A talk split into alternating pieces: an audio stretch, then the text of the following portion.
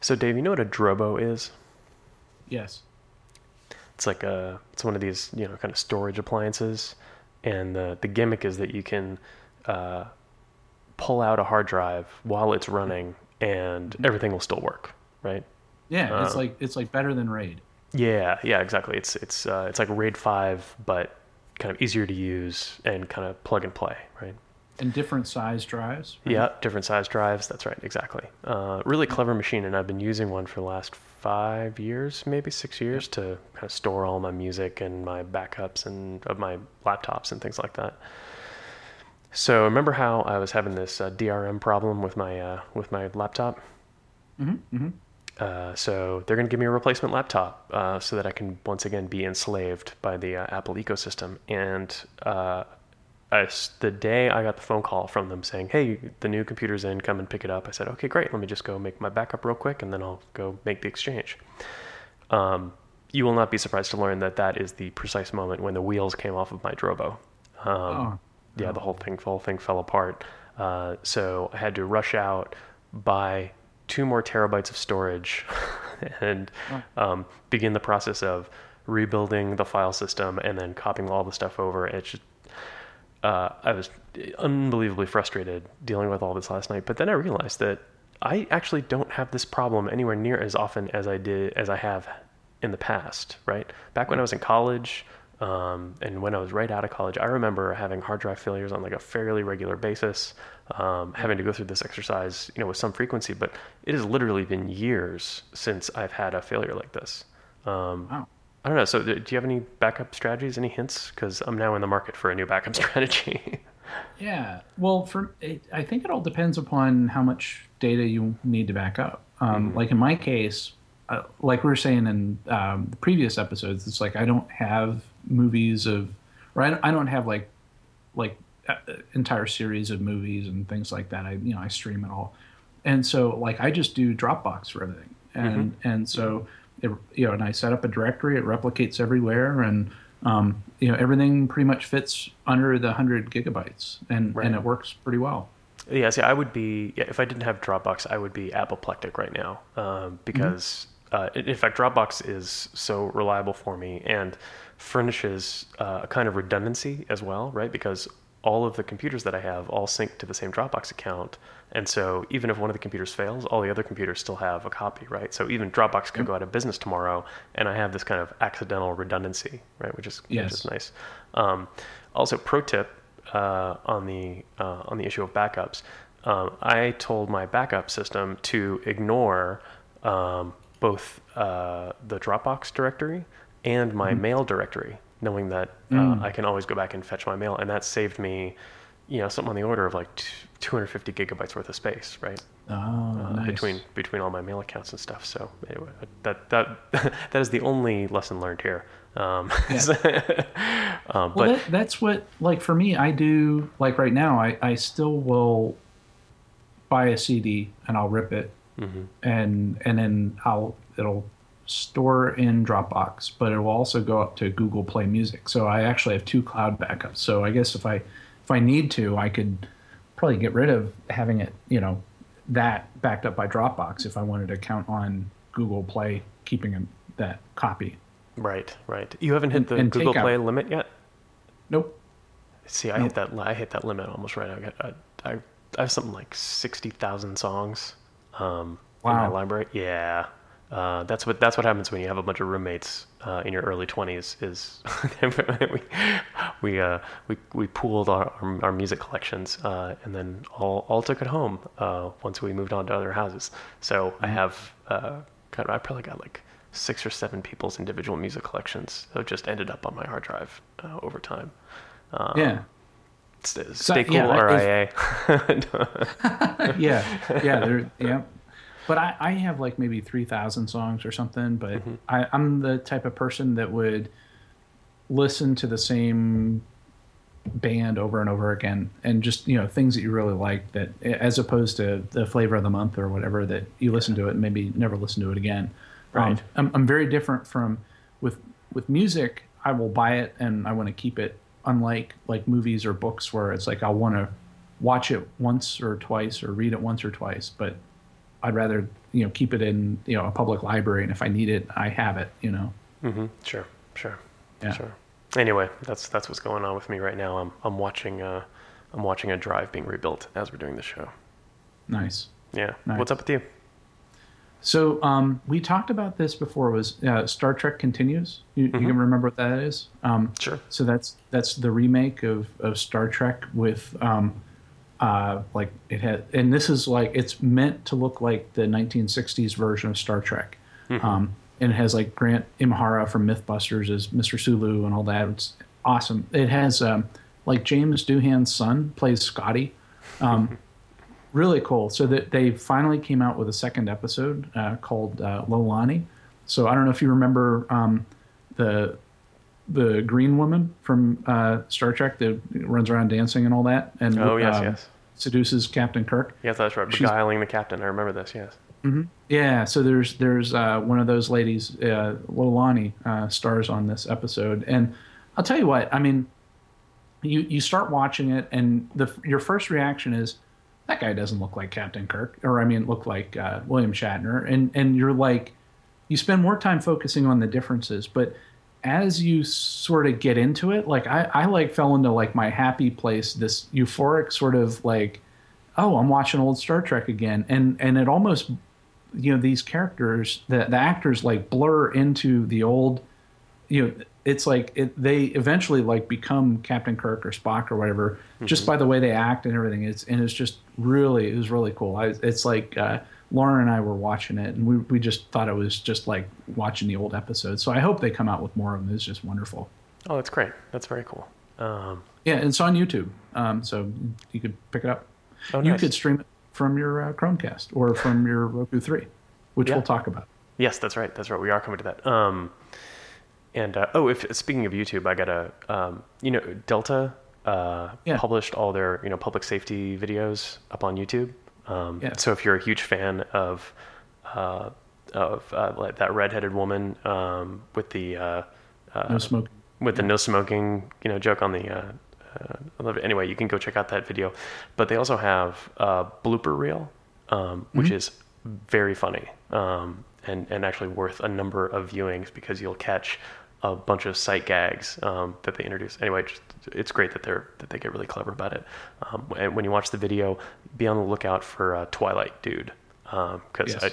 Twilight Dude's my favorite. nice Anyway, all right. So what what, do we got on the show? We're going to talk about Chromecast for sure. Um, Yeah. And and media players. Um, what what else? Backups. Um, Oh, Amazon GovCloud. We made that big announcement. So that'll be that'll be good. Um, and then JBoss had actually two, two, three product releases this week, um, Yes. which we should definitely cover. Um, and then you've got at least a page and a half on Gilligan's Island. Right, right, exactly. Yeah, I've been doing some research. Nice, nice. Yep. And and so if people detected a theme in all those topics, if they want to let us know, um, Because we're still shopping for a theme for the show. yeah, yeah. So if if they want to uh, tell us what that theme is, where where should they tell us? oh, they should Or definitely go Where should to. they go to tell us? Yeah. hmm sure, they can go to uh, oh, dgshow.org. Uh, so Mm-hmm. that's D as in Dave, G as in Gunner, show.org. Nice. And uh, on dgshow.org, you will also find the cutting room floor. Um, and what what's on the what's on the floor this week, Dave?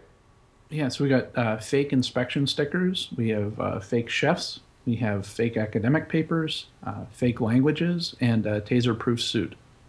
I really like the taser-proof suit. Although I'm I'm hard pressed to come up with a practical. I, here's here's the thing, Dave. I want a life that requires a taser-proof suit.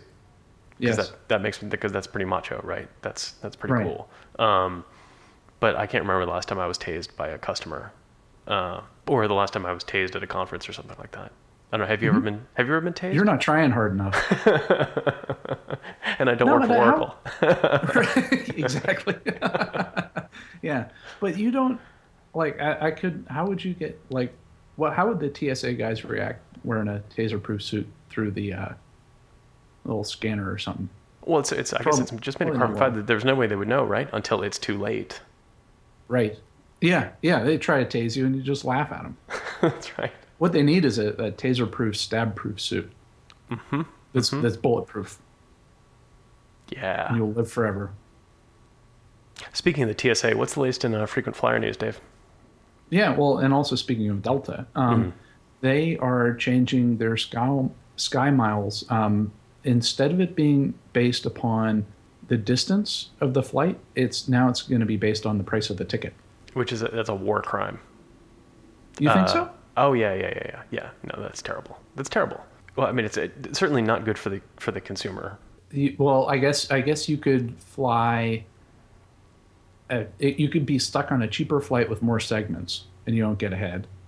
Correct. Right, and and you're yeah. flying all over the place. Right.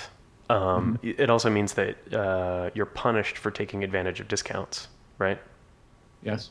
Um, and no matter how much the flight costs, you're still going through the same kind of physical and emotional and spiritual suffering. Yes. Um, which is what I feel like those frequent flyer miles represent, right? That's uh, those rep- those represent hours and minutes off of my life, um, and that's what I'm being compensated for, not the amount of money I spent with them. And I mean, once you move to a purely price-based system for frequent flyer miles, um, then you might as well just sell the frequent flyer miles, right? Yep. Well, that, isn't Southwest doing that? I don't know. I thought theirs was based on ticket cost as well. Uh, no, they do by number of segments or number of flights. Okay. Um, so that you get whatever ten flights gets you a free flight. I think that's how it works. Um, I don't fly them, so I don't know, but yeah, or maybe you buy a certain class of ticket and you get more points or whatever per you know because you bought up or something. Yeah, yeah, but it, but it's but it's still based on um, what am I trying to say? It's, it's like hit points. It's like uh, experience points in D and D, right? It's you know yeah. you went yeah. you you flew from Boston to New York, and so you earned this much experience, which can then be redeemed yes. for charisma, dexterity, and so forth. Well, in my case, I, I might come out ahead if if you know U.S. Airways or there you know if they pick that up because I don't fly as far as you know. Like I'm, I rarely go coast to coast. It's, a lot of times it's just Akron to DC, mm-hmm. um, and it's not a ton of miles, but it's just not as you know. To drive it would just be excruciating, right? Um, and whereas it would be like a 50 minute flight. So I, I take like a lot of 50 minute flights. Um, but yeah, but in some ways too is it's also reminds me a lot of the way hotels do it. Like the you know they base their points on the amount of spend you do too. Uh, although roughly, it's not as if you spend you know 199 on a hotel room and you get 199 points, right? It's still if I go to like an average Marriott, say, I'll I'll make the Marriott stay and then they'll give me whatever it is 250 points a night or something like that, right? Mm-hmm. I guess what I'm saying is not really one to one. Their point system still roughly equates to you know a certain amount for a certain length of stay. Yes. Oh, that's true. That's true. So if you stay five nights, you get five extra points. Yeah, exactly. Yeah, yeah, yeah. Yes. Yeah, that that makes sense. It's it's sort of maybe a blend of both. So if you go super cheap, you still don't get ahead if you stay a large number of nights, but still, you're it's proportional to the amount of time you're away from home. Right, right. Although, and but I guess to rewind back to the original point, I mean, if Delta is making this change, um, that rewards people for spending more money with Delta um, in like fixed dollar amounts, um, then it is almost certainly better for Delta, right? They're not going to make mm-hmm. this change to make the frequent flyer program more attractive. I wouldn't think. Yes, unless they wanted to lure people. I don't know. Yeah, I don't know. I don't know. Yeah. Anyway, so oh, speaking of lock-in, uh, you heard the news about the Keurig. Uh, yep pellets or what do you call those? The cartridges for the the, the coffee. Yeah, it's a little astronaut coffee cup, K cup thing. Mm-hmm. Yeah. Oh, the K cup. Yeah, yeah, yeah. Um, yeah. Yeah. Apparently, they're going to put DRM on the uh, on the on the cartridges now. Yeah. Um, what a terrible idea.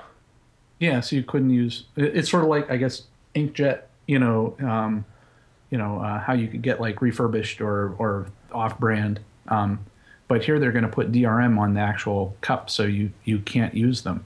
So right. it's like if you if you wanted to watch Game of Thrones on your laptop um, and drink coffee, it's like you, you'd be like double out of luck. That's right. That's right. exactly. I just I don't understand the argument for that. I mean, at least in the case of movies um, and TV, you can make a flawed but at least like credible argument that like, this is how we ensure that the makers of the thing are going to get paid, right? Because it's digital mm-hmm. and can do, you know, we can have an infinite number of perfect copies, and we need to protect against that. Um, I, I understand that argument as misguided as it is. Um, not so in the case of coffee, which is a physical good, right. which is like it already has uh, it already has scarcity, right? You don't need to introduce more scarcity to it. Yeah, it, it's it's almost like the razor blade and razor sort of thing, where they want to give away the cheap coffee maker, maybe, or make that almost free. But in order for them to do that, they have they want to make up for it by selling you coffee and make sure you can only buy their coffee. Um, I don't know how razors work. If you could get like third party blades for particular things, or if that matters. I don't know. I do yeah. an electric razor. Well, and can't you and can't you use patents and things to actually protect that stuff anyway? Um, like, why didn't Keurig yeah. patent the design of their cartridge? Um, I presume they could have figured out a way to do that, and then they could actually don't have to do this kind of hostile DRM thing. Um, they can actually like sue people in court if uh, yeah. if they come up with a computer thing. I don't know. That, it's a weird play. It's like it doesn't make any sense. It's and it especially because DRM. I mean, one of the worst things about DRM is kind of the the presumption of bad intent on the part of your own customers, right? That's what's so offensive about it. Um, right. And so, like, I get insulted by the MPAA and the RIA enough. I don't need my coffee company telling me that I'm a I'm a th- I'm a thief as well, right? Yeah, it's a Coffee Protection Association of America or something. right, right. Yeah, terrible. Um, oh, speaking of lock-in, uh, CarPlay. I saw the I saw the I saw the mention of CarPlay as a thing, mm-hmm. and I can kind of intuit maybe what it is, but but uh, but you found the link. Uh, what this mm-hmm. is the new Apple. Apple's taking AirPlay and putting it into cars. Is that right?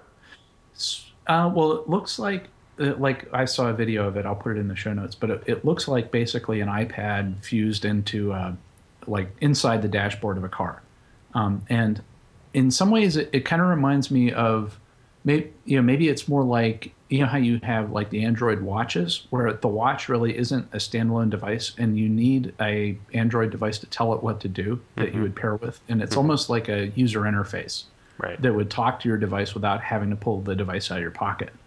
Um, but it was um, kind of looks like that, but you know I it, it, when you watch there's a video that uh, CNBC video um, and then you know they're doing the analysis of it, and it's like, hey, it's coming to a Volvo uh, near you, and I'm sure they're starting off with the luxury brands to sort of set the bar of like it being like a hoity-toity, you know, fancy pants sort of thing.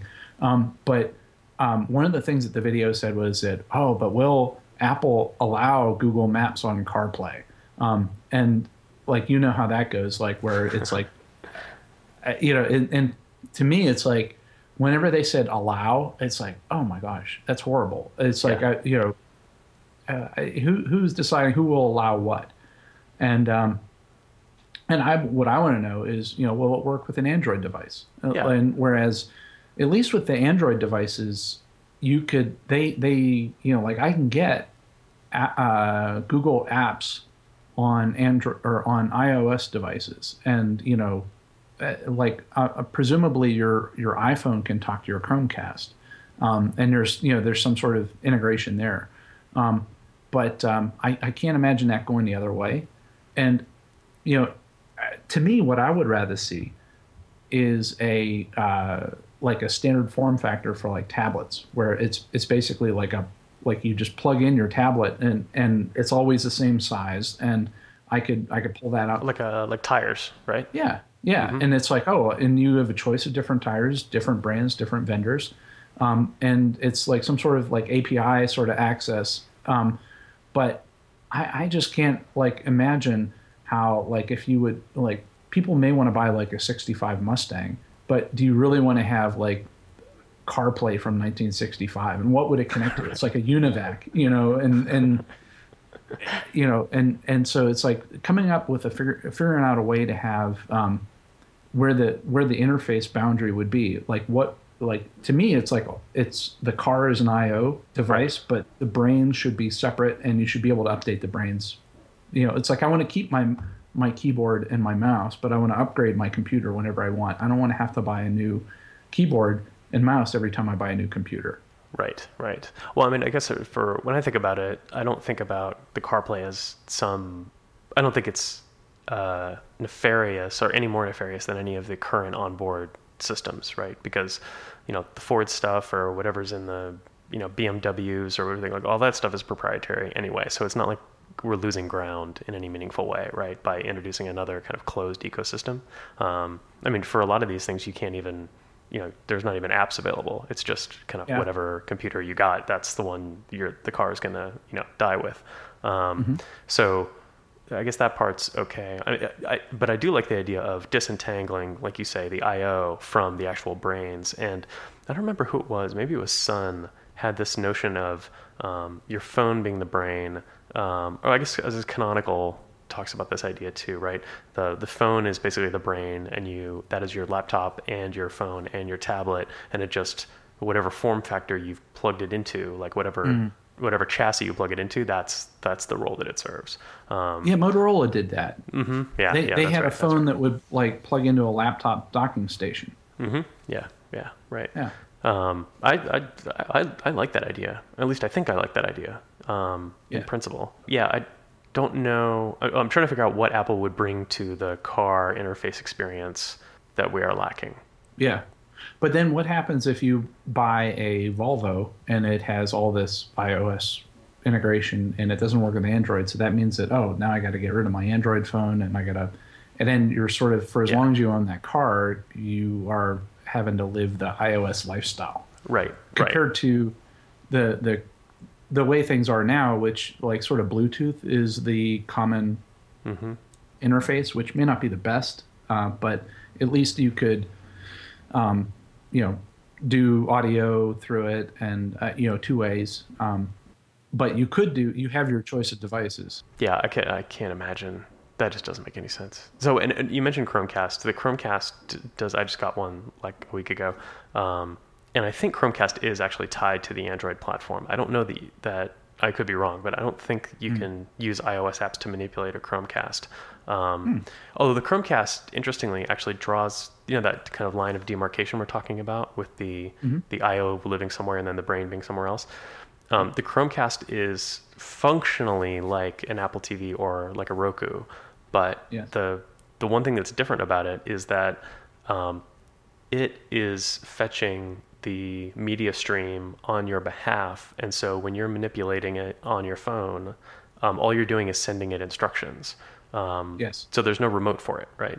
Um, and so when I open up Netflix on my phone or on a tablet, I get a little icon in the upper right hand corner that tells me that I can basically perform this operation on Chromecast instead. Um, yes. And so it's up to each individual app to support uh, to support the Chromecast um, which is different than the how Apple TV does it, where it's just kind of everything is baked into the operating system. Um, yes, it's clever, um, and it's certainly cool to have all that power inside this tiny little HDMI dongle. Um, mm-hmm. But anyway, but I, I, mentioned it because it. Uh, uh, again, it, it kind of redraws the line of like where the brains are, right? Um, yep. And what Chromecast does is actually the opposite of what we're talking about. It puts all the brains up in a Google server somewhere. Um, yes. And or and not on the actual uh, physical device um, that I purchased. So, which yeah. is a very Google way of solving the problem. Mm-hmm. Yeah, yeah. One other thing, going back to the uh, uh, the CarPlay interface, is it it doesn't have affordance. Um, and and going back from our mm-hmm. um, uh, thing that we were talking about before, it's like you actually have to be looking at the screen to be able to see what you want to touch or do and all that, which ah, not a fan of. Yeah, yeah, right. Um, so, would, would you? I was thinking about this um, earlier uh, uh, after we talked about it on the, on the about affordance on the last show, um, and then I heard a, uh, I guess it was a radio show talking about some of the new safety features that use things like uh, cameras facing in, that are inside the car, facing hmm. the driver, and are watching the driver's behavior and changing the car uh, and basically navigating the car based on the driver's behavior. So, as an example, um, if the car senses that it is coming too close to the car in front of it and it sees that the driver's eyes are not facing forward, um, mm-hmm. it will override whatever instructions the driver gives. So even if you press on the accelerator, if you're looking away, the car will override and say, basically, you're incompetent for now, um, and I'm Yes. going to slow car and I'm going to slow the car down. Yeah, you, hey, there's an object in front of you. I'm not going to let you do that. That's kind of cool. Yeah, it is. It is pretty cool. But it got me thinking about this idea of affordance, and, I, and I'm trying to think like what the ideal interface would be. Um, and I guess it would be like voice activated and a heads up display. Is that is, is that kind of what you're thinking? Yeah, I want to keep my hands on the wheel um, Mm-hmm. as much as possible. Like I, I love having the controls on the wheel for the radio and the phone and Right. and all that. Um, you know, it's like one of the things. Like whenever you get a rental car, um, and with one things I found out is like with Ford Sync, is that and maybe maybe people can tell me if I'm wrong, but I don't think there's a way to mute um, from the dashboard. You can't mute the uh, your microphone. You actually have to do it in the phone, or you got to navigate through the Ford Sync menu system, which is horrible. Whereas uh, in my car, I just have a, a mute button right on the right on the radio, and I could just hit that, and it, it mutes my mic. You're right, Really and easy. you know what? And I'm glad you brought up the Ford Sync interface because that thing is a war crime. Um, it is Yes. completely impossible. Uh, it's every time I, you know, it, I've rented as many car rental cars as as you have, and probably get as many Fords as you do. And every time I get into a Ford vehicle, it's like I have to relearn that interface. Um, Yep. It is so hostile. Um, Yes. it's, uh, it's awful. It's terrible. Yep. All right, I'm gonna write a letter. Yep. Wait till it's QNX. That's right. That's right. It will be Q- maybe they'll maybe maybe QNX will will give them the uh, excuse they need to uh, make their interface usable. Although I Yeah. doubt it. I doubt it. Um, Speaking of useful, speaking of useful, the CIO of the federal government uh, has this website out about cloud, and they must have taken a page from the UK Digital Government Service because the page is good looking, easy to navigate, and perfectly clear. Um, and it's nice. It actually caters to the the audiences. Um, so you go in there and it says, "Oh, if you're an agency that wants to use cloud services, you know, here's a big button for you to click. Um, if you are a vendor who wants to make cloud services available to a government, click here." Um, walks you through kind of all the policies, all the regulations, all the things you need to think about. Um, uh, lets you kind of discover what services uh, are available to you. And it's really well done. It's uh, it's at uh, cloud.cio.gov, and well, of course, we'll stick a link in the show notes. But um, I was really impressed. I was very impressed. Yeah, it's like Nice. a Yeah, it reminded me of uh, one of those infographics that is, Mm-hmm. you know, just a really long image that you scroll through and see all the factoids and stuff. Remind me of that. yeah, yeah. Um, I'm really liking this trend of usable government websites. Um, it seems like agencies have finally, you know, uh, acquired a sense of shame uh, about how difficult the websites are to navigate sometimes, um, Yep. and they really are making a deliberate effort to improve them. Um, and this is a great example. Um, Yeah. so, Speaking of more useful things, um, Mm-hmm. there was this was something we've had in there for a while. Is uh, but didn't have a chance to talk about it. But uh, Google Drive, uh, their app got updated with a quick scan widget um, that um, it pretty much it has similar functionality to Cam Scanner. So it's like like you know you and I use Cam Scanner for taking pictures of receipts, which and you know you take a picture of something, it'll do the color correction, it'll do the cropping. Um, Lauren will even do that. Yeah, between her and myself, like if she has a geometry problem, she's having trouble doing. She'll take a picture of her book um, and say, "Oh, it's problem number nine, and and it'll crop it, and she'll email the PDF to me, and then it's like I'll do the problem, and then I'll I'll take a picture of the piece of paper and I'll send that back to her um, Oh, when yeah. I'm traveling. Oh, that's Yeah. that's clever. The um, uh, I used Cam Scanner when I was closing on my house, um, and Oh, kind right. of shipping signature documents back and forth. Um, the, the ability to kind of to use my phone to take a you know perfectly adequate uh, photo, which then turned into a PDF and send it off to the mortgage broker or whatever. That was fantastic. Um, Oh, that's nice. yeah, Yeah, because really it's good. funny. There are a lot of old school people that it's like, oh my gosh, no, you, you can't take a picture of a document, or you can't be a photocopy, but it can be a fax. right, right. And I, then I would ask them, it's like, is it okay if I fax you a photocopy? And it just like blows their mind, you know. And it's. But the thing with the Google Drive app, I, I haven't played with it a whole lot, um, but it is incredibly fast, and it doesn't really give you the choice of white, you know, white balance and uh, cropping. It just magically does it, and it's extremely fast, and it sticks it into Google Drive like right away. Um, but yeah, it's kind of neat. Oh, that is clever. But it's not like that stuff can be tracked or anything. Yeah, except except it totally can be tracked. That's yeah, and that's probably one of the reasons why I wouldn't use it. Right? Is the um, Google knows plenty about me with me without me also handing them um, all these uh, you know all these documents. Um, signature. Signature, right? Well, so you know what a lot of people don't realize is uh, how many of their photos have uh, GPS data embedded in them. Right? If you took a photo with your phone, mm-hmm. um, the Latin long is usually in that photo, and so when you upload it to whatever Google Drive or Dropbox, um, that location data um, will betray where you were. And some people yep. may not care about that, but if you know you're a fugitive, um, you're that's probably a bad idea. You probably want to uh, turn off that uh, part of your phone. Yes. Yeah, it could track your location data. And did did you see that video from the ACLU that they came out with a little while ago? Oh no. Yeah, it's it's a little short video, cartoony sort of thing, like a public service announcement. It's like I don't know, three minutes, but it shows how um, the government can uh, use your location data and and potentially abuse it. And it was, was kind of neat where if you think about um, it's not just tracking. What I thought was neat about it was it, it's not just tracking you and the location data associated with your phone. And, you know, and we've talked about this in, in previous episodes where you know Google, you can go and you could see your entire location history. Um, but what they actually do is they talk about, well, what if this person's part of a criminal ring and they are, um, you know, so they can look at the person's friends and then do correlations to see who was in the same place at the same time like you know some clandestine meeting or or stuff like that. Um, or you know there were other things that they talked about where it's like oh well you know this guy was you know he left the bar and you know he's he's driving well below the speed limit so he must be intoxicated um, and right. and using that as evidence and, and everything so it's, it's pretty interesting of, of ways that you know that data even though it provides a convenience could be used against you in a court of law literally that's good that's good. I like the. I like that they spent the time to do that because that is a really hard thing to describe to people. Um, yeah. Uh, the, you know, the the word metadata seems so innocuous until you realize just how powerful that stuff can be. Um, yes. That's great. Excellent. Um, yeah. Oh, see, in uh, and in other regulatory news, um, the the FCC came down on TV companies for sending out fake uh, emergency broadcast system. Yes.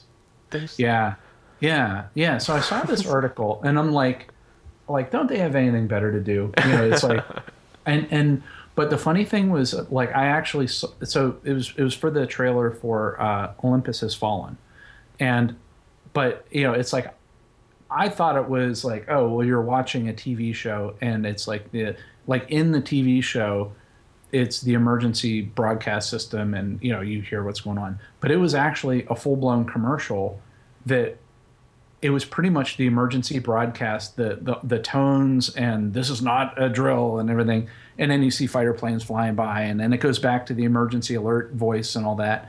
And it was it was surprisingly very I, you know, it's it was very close to like a real emergency alert thing, and I could see too that it's like, oh, if you did that once in a month or something like that in like a movie or something, it's no big deal. But if you're playing that commercial like maybe once an hour or like all over the place, you know, I think their worry is that people will get desensitized and not take the warning seriously if all of a sudden people play it. Right. Well, I mean, if the FCC really cared about uh, the health and well-being of the United States, they would have uh, levied fines on them for broadcasting Olympus Has Fallen because that movie was terrible. Yeah, it, so yeah, it does seem like a frivolous fine, and it was like two million dollars, right? Um, it, yep. it, seems frivolous on the face of it, but yeah, if you think about, um, they want to they want they want to preserve that noise as like something sacred, and it should immediately put, make the hair on the back of your neck stand up. Um, and if you were listening to it 12 times a day, then it won't do that anymore. So I guess that that that part does make sense. Um, but it is like War of the Worlds, right? Yep. Yep. Yeah. I yeah. I, that's what I, I I saw that article and I was having flashbacks to our conversation about War of the Worlds and people running out of churches screaming and all that. Right. you know, people see this commercial and it's like, oh my gosh, you know. Um, that's yeah. It made me. I chuckled when I thought about that. So and then um, I saw was it Rochester Institute of Technology? Mm-hmm. Yeah, my, my dad's home city of Rochester. Yeah, yeah, home of Dinosaur Barbecue, which is awesome. Or not, well, it's actually they have one there, but the home is in Syracuse. But um, yeah, they they have uh, they teamed up with Red Hat and they're working on getting a minor in was it open source and open culture? Yeah, uh, open source and free culture. That's it. Yeah, Mm-hmm. nice. Um, yeah, which is really great. Like to actually, you you can actually get a minor in that. Um, Yeah. that's kind of that's kind of exciting. Um, you know, so so much of open, you know, in open source communities, and for that matter, you know, these kind of free culture advocacy communities, um, everyone is basically self-taught, right? uh, More or less. Um, Yes. you might come to you might come to that community with a certain set of technical skills, but a lot of it is kind of trial and error or apprenticeship is how you come to it. Um, now, Dave, if you were if you were hiring someone and they came to you with a minor in open source and free culture, would that make them more attractive to you as a candidate, or would it make them less attractive to you because you're like, why did you have to go to school for this? Why didn't you learn it? You know, why didn't you learn it in school of hard knocks like the rest of us?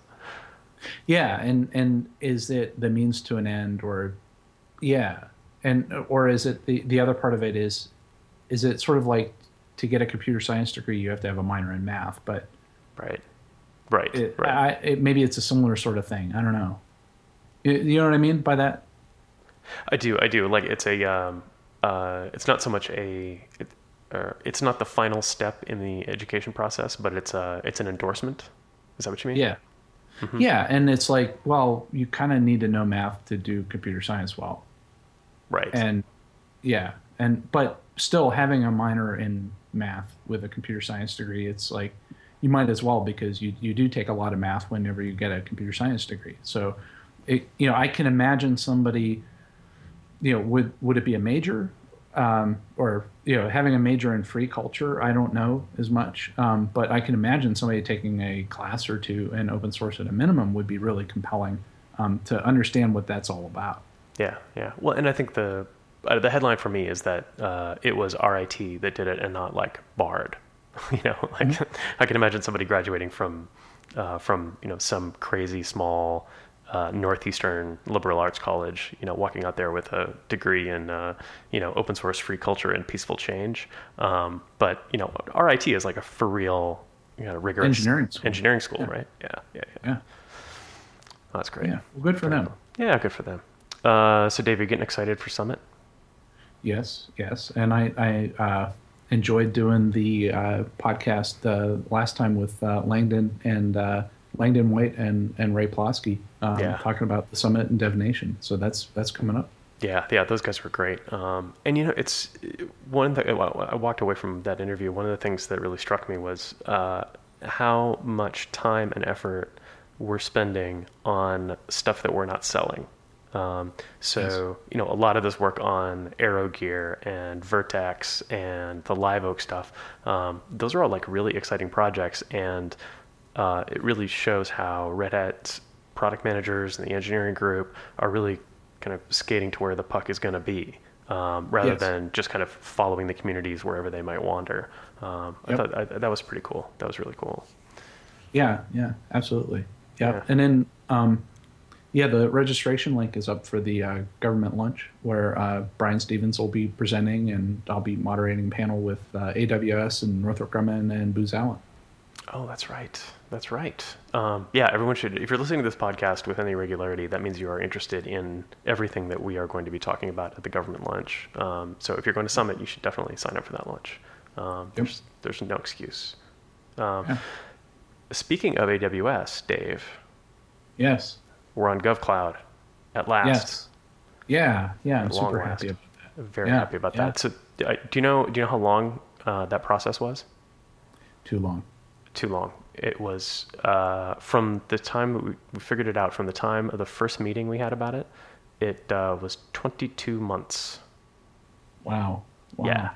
Um, So, uh, so, and what made it complicated is, uh, is in fact what makes it special, right? So, uh, GovCloud is an Amazon uh, EC2 region, um, just like you know East or West uh, or any of the country-specific regions, um, but it is meant to be just for government uh, but it is meant to be for government agencies or people who have requirements similar to government agencies. Um, so the data centers are ensure that all the data stays in the United States um, and to make sure that only U.S. citizens or green card holders uh, are going to be able to handle the data. Um, and they advertise it as an ITAR compliant environment.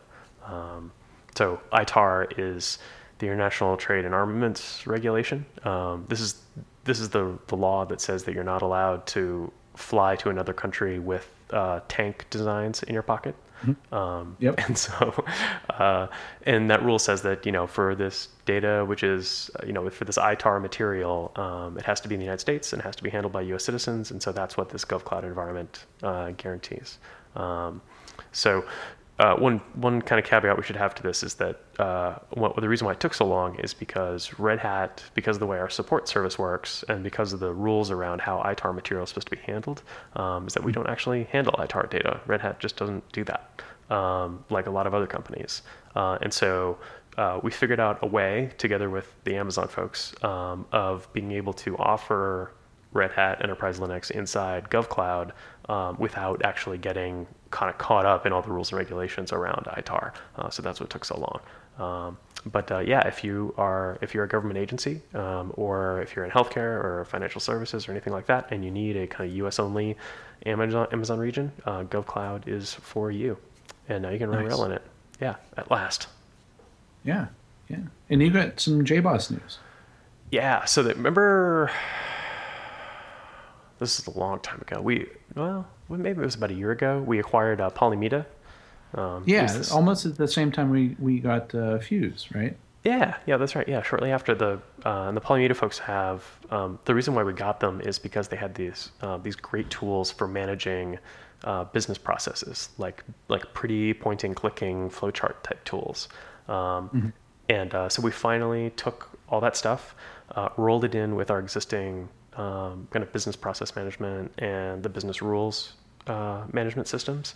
Um, and so we released that. So this is the first release with all that Polymita goodness baked in, uh, which is very exciting. Uh, and uh, I know I, I don't work in this world um, as much as some of our middleware specialists do, but uh, by all accounts, this new the BPM and the BRMS stuff is very exciting um, and is a real shot in the arm uh, for that particular line of products.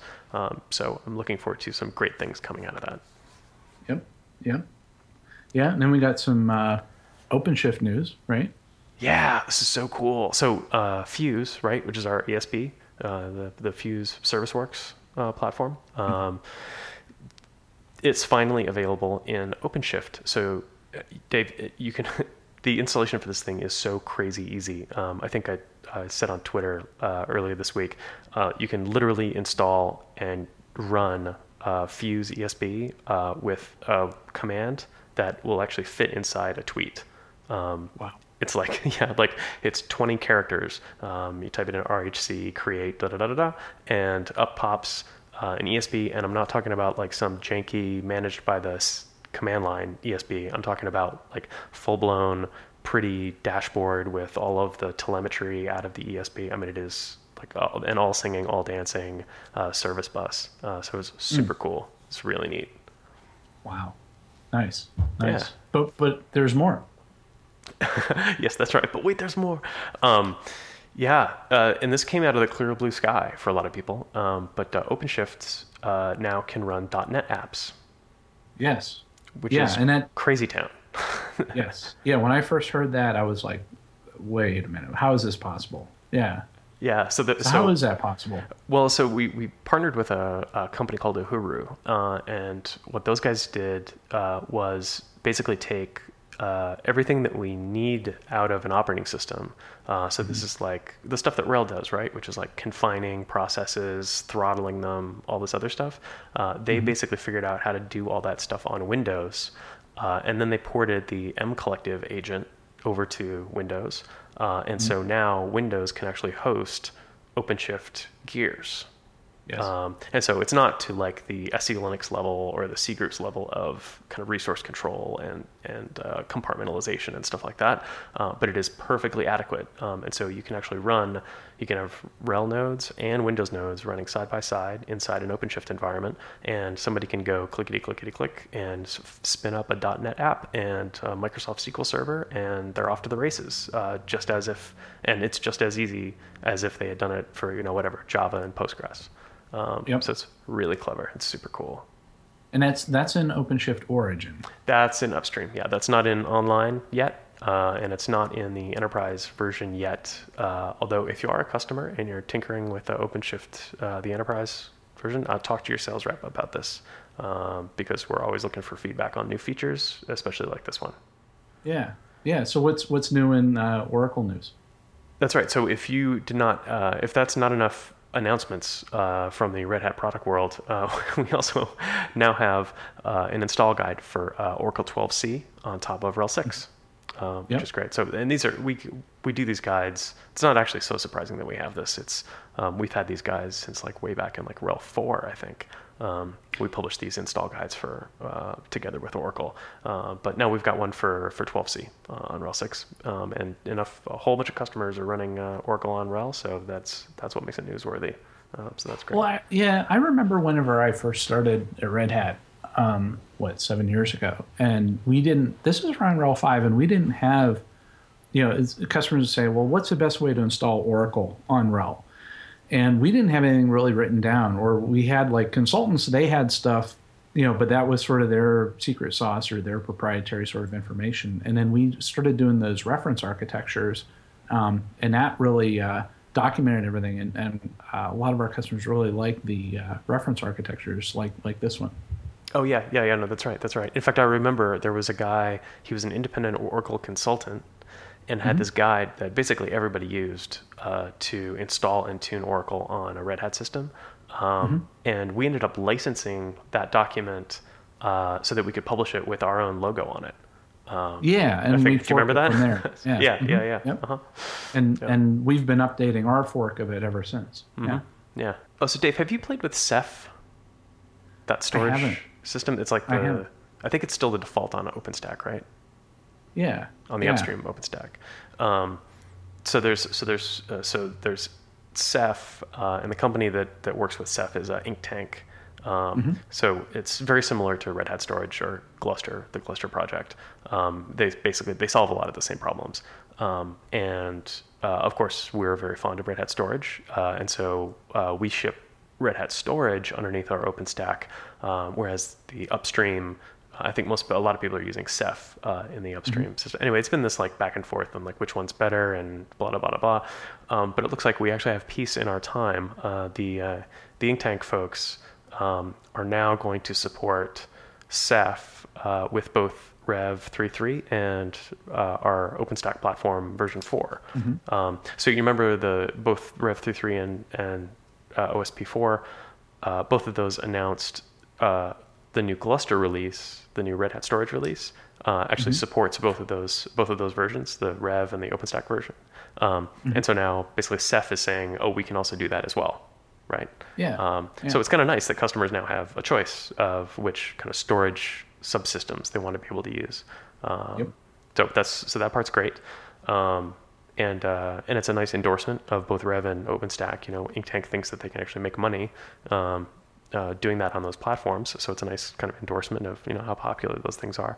Um, we uh, we rewarded Inktank by publishing a benchmark showing how Gluster is twice as fast as Ceph. Um, Yeah. on, just just Great timing, yeah. Great timing. Yeah, I'm not even sure if that was coordinated, but they both did come out basically on the same day. I was like, that's that's a little mean, uh, even for us. But anyway, good good to know though that uh, Red Hat Storage is is in fact twice as fast as Ceph under you know uh, under this benchmark. Uh, I think it's only for like small file I/O. Um, Yeah. But uh, but yeah, so I just thought that was funny. Yeah. So uh, I just had a reminder pop up in my Remember the Milk today, which I and I I got this reminder and I was like, man, I was smart a year ago. Um, what I did is a year ago, uh, I had made some edits to a, a blog post that is popular on uh, on the website, and uh, I put a reminder into myself that in one year's time, go back and look at the content of that blog post and see if it needs to be updated. And I was like, mm. oh wow, that was really clever. I, I did it for just this one post, but it seems like for for stuff that like explains a technology or explains a policy or something like that, it uh, and it doesn't even have to be a blog post. It could be like a document you wrote or something like yep. that. It seems like it. I should just get into the habit of like putting a reminder into myself to like in a year's time go back and read this again and see if you need to do something with it. Um, yeah. I don't know. Maybe do you do this? Do you already do this? I was just I was really proud of myself for figuring it out, but I just realized that maybe that's it's a totally obvious thing to do. Yeah, I don't, but I, I think that's a great idea. And and so when you if you were to update it, would it be a new blog post or would you just mod the existing one? And how would people know that it was updated? Or would you do a new blog post saying that hey, check out this old blog post that I updated? Great question. Um, I think I think it would probably depend on what the content was and kind of the format of the content. Um, I would think that in if I was to write a second blog post, you would want to cr- like cross-link them both, right? So take the old article and put a reminder into the top of it saying there's a newer version of it over located here, um, and in the on the new side on the new article you would say this thing is uh, this thing used to be located over here. You know what I mean? Um, yes, that's probably how I would do it. Well, I found um, a uh, uh, info visualization thing. I'm, I'm a big fan of info visualization, um, where cities that get the best weather, and uh, it was a really beautiful thing. So it's basically a map of the continental United States with little circles on it, and you hover your mouse over the circle and tell you the number of days a year that have quote unquote good weather. Um, but it was it was a beautiful infographic, but I'm I don't know if I agree with the uh, the assessment that they came up with. I, I, think their data is flawed, or the analysis of their data was flawed. What what uh what makes you say that? So like like some of the uh, best places uh, in the United States were like Austin, um, and and Akron. Akron, really? Yeah, it, it has seven nicer days a year than Austin. That can, I that, don't know about that. Well, so yeah, no. So Austin, first of all, that's just not true. That Austin has nice days, sixty days of the year. We have, like, we get two weeks of spring twice a year, and for the rest of the time, it's a, uh, it's a blast furnace. Um, yeah. Or it's kind of like unpleasantly cold and damp. Um, yeah. said Gunnar working for the Austin Tourist Board. Um, and yeah. Akron doesn't. And Akron doesn't. It's not even in my top fifty of uh, pleasant climates for cities. Well, when you mouse over the circles, it's like you go from one circle to the next. So the one circle for Akron was 67, but if I move over one more, it goes down to 48. So there has to be some sort of rounding error. Um, or lake and then effect. Raleigh came Maybe in lake at, effect. No, no, this is this is south. So um, south of the lake. It was it was like I, I you go like one cell um, to the to the east, and it goes down to 48. Um, but Raleigh came in at 58. Westford was 55. Uh, Tyson's Corner was only 48. And um, Buffalo, New York clocked in at 73 nice days a year. Yeah, which so, that that's there's no way. It, it, yeah, this is like it, it's pretty, but not very useful. So it's like, yeah, I don't know if I trust it. Um, it it's nice, but I don't know. I, would rather talk about Gilligan's Island. Oh yes, please let's let's do talk about Gilligan's Island. Yeah. So for all the people that enjoyed the uh, the uh, you know when we were talking about Barney Rubble and the Flintstones a little while ago, um, there's a blog post I saw about uh, 17 facts you might not know about Gilligan's Island. Um, so I'll, I'll, put that in the um, in the show notes. But um, uh, so I guess the the producer he designed the characters to represent different parts of society. Um, and and that's why like the skipper and the professor were addressed by their titles, and and they actually have names, um, but the producer forbade them from using their names during the show. So huh. so like the skipper's name was uh, Skipper Jonas Grumby, Professor Roy Hinkley. yeah, yeah. So and so so all the names are there, um, but then the the ship, uh, the Minnow, it was named after the Federal Communications uh, uh, Commission President Newton Minow, um, and who uh, the, that producer he totally loathed. And I guess Minow gave a famous speech saying that television was a vast wasteland, um, and he advocated for more educational programming. So, um, so in in homage to that, he named um, the ship the Minnow after um, Newton Minow. Man, never make enemies with someone who buys videotape by, by the mile. Um, Canister, yeah. yeah. The, then- Yeah, so um, Carroll O'Connor, uh, also known as Archie Bunker, he tried out for the part of Skipper, but it was reject- rejected. Imagine if Carroll O'Connor was the Skipper. I don't know if that would be better or worse. Yeah, and then the other thing is that if you could take the lyrics to Amazing Grace and sing it to the the the tune of the Gilligan's Island theme song, and it works perfectly, or you could take the lyrics to Gilligan's Island and sing it to the music of Amazing Grace, and it works out perfectly. uh, I'm not sure I understand, Dave. Maybe you could give us a demonstration. I put links in the show note so uh, people can hear it. Oh, somebody else sing? It's So- funny, you know, uh, um, I really perked up when you were talking about the, the characters representing different parts of society because uh, I'd always thought of Gilligan's Island actually reminds me of um, Commedia dell'arte, um, that uh, that kind of, I guess, Renaissance, like early Renaissance uh, theater form um, in Italy, uh, where you would have uh, Harlequin, right? He was the like the clown. Uh, you'd have like the pretty lady, the crone, uh, the professor. Um, you ever seen um, photos of uh, this kind of sinister-looking character? He's got this big dark cloak, a big broad-brimmed hat, broad-brimmed hat, um, and a kind of crazy long pointed bird mask on. Do you know what I'm talking about? Bird mask. Yeah. Um, so this was that. ki- yeah, I'm trying to think of an example of where you might have seen something like that, but it's this kind of like recurring character, and it's very distinctive. Once you see one, you you definitely. It's not those plague people. Yeah, no, exactly. Yeah, no, it's exactly Oh, right. So it's that's the that is the costume of Il Professore um, in Commedia dell'arte, and the reason why they you know, why they wore the masks, right? It was because of the plague, because birds never got the plague, and they thought if they dressed up as birds, they could. Uh, uh, hide from the plague or whatever, and often the, the nose of the uh, masks was stuffed with uh, kind of herb remedies um, that Mm-hmm. was supposed to uh, keep the keep the plague away. Um, anyway, the the Commedia dell'arte has these kind of archetype roles um, and actually maps pretty cleanly to the archetypes in Gilligan's Island. I just realized. Yeah, Interesting. yeah, I Hmm. Hope so. Yeah. Well, speaking of masks, um, uh, this we got some feedback from uh, our ambassador to Japan, uh, Adam Clater. Oh yes, About yeah, why why Japanese people wear surgical masks, and it's not always for health reasons.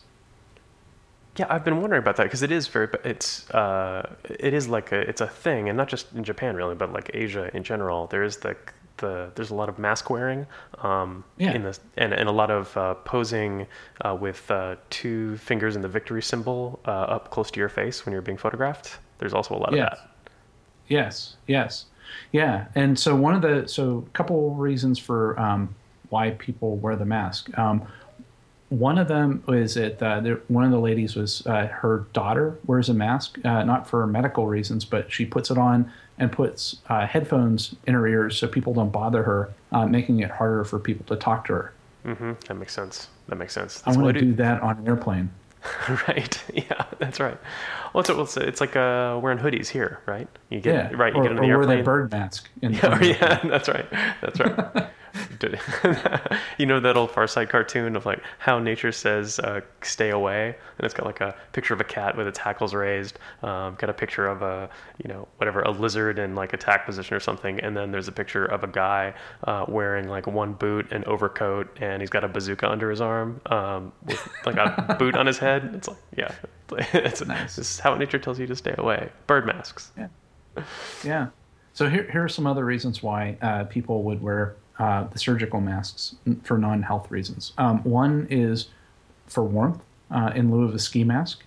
Um, another reason is to save time by not putting on makeup for the ladies, mostly.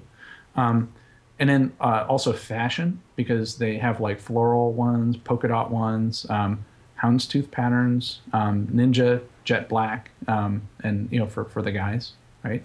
Um, and then the last one is for weight loss. Um, so it's infused with. Uh, they have ones that are infused with the scent of raspberry, um, which uh, some people say will boost your metabolism. And I guess if you're wearing a mask, it's harder to eat. See, I would still go with the bird mask. stick a bunch of raspberries in this in the in the in the nose. God, that's amazing. I, I I wonder how. I mean, but it has to have started somewhere, right? Um, you don't just kind of like casually decide, um, hey, as a culture, we are going to start. You know, we're going to make wearing surgical masks a norm, right? It has to. Yeah. Like it had to have its origins in something before you get the houndstooth versions and the polka dot versions and the raspberry scented versions. Um, it, it has to have Yeah. been like pollution or something, right? SARS. SARS, yeah, bird flu, right? Yeah. Right. But bird mask, would that protect you or would that attract them? So if you wore a bird mask, that would attract the bird flu, wouldn't it? That's right. That's right. That's why you need uh, vulture masks. Yeah, or like a cat mask that'll scare away the bird flu. Yeah, or like owl masks. Yeah, Yeah. yeah. Good. I'm glad we solved it. Yeah. All right. Good. Uh, what do you say we button this up, Dave? Yeah, yes. So, um, for people that want to learn more about Gilligan's Island and um, see the uh, that one video that that I can't even pronounce it, the one with the the languages what languages sound like the foreigners. Um, where, Oh, where do yeah, to Prison? Collencia That one? Yeah, yeah. They have to see that. They have to see that. All right. It is hilarious. If people want to learn more about bird masks, um, owl masks, um, Il Professore, Gilligan's Island, uh, DRM, CarPlay, and so forth, uh, they can go to dgshow.org. Uh, that's uh, D as in Dave, G as in Gunnar, show.org. Well, thanks a lot, and thanks everybody for listening. Yeah, thanks everyone.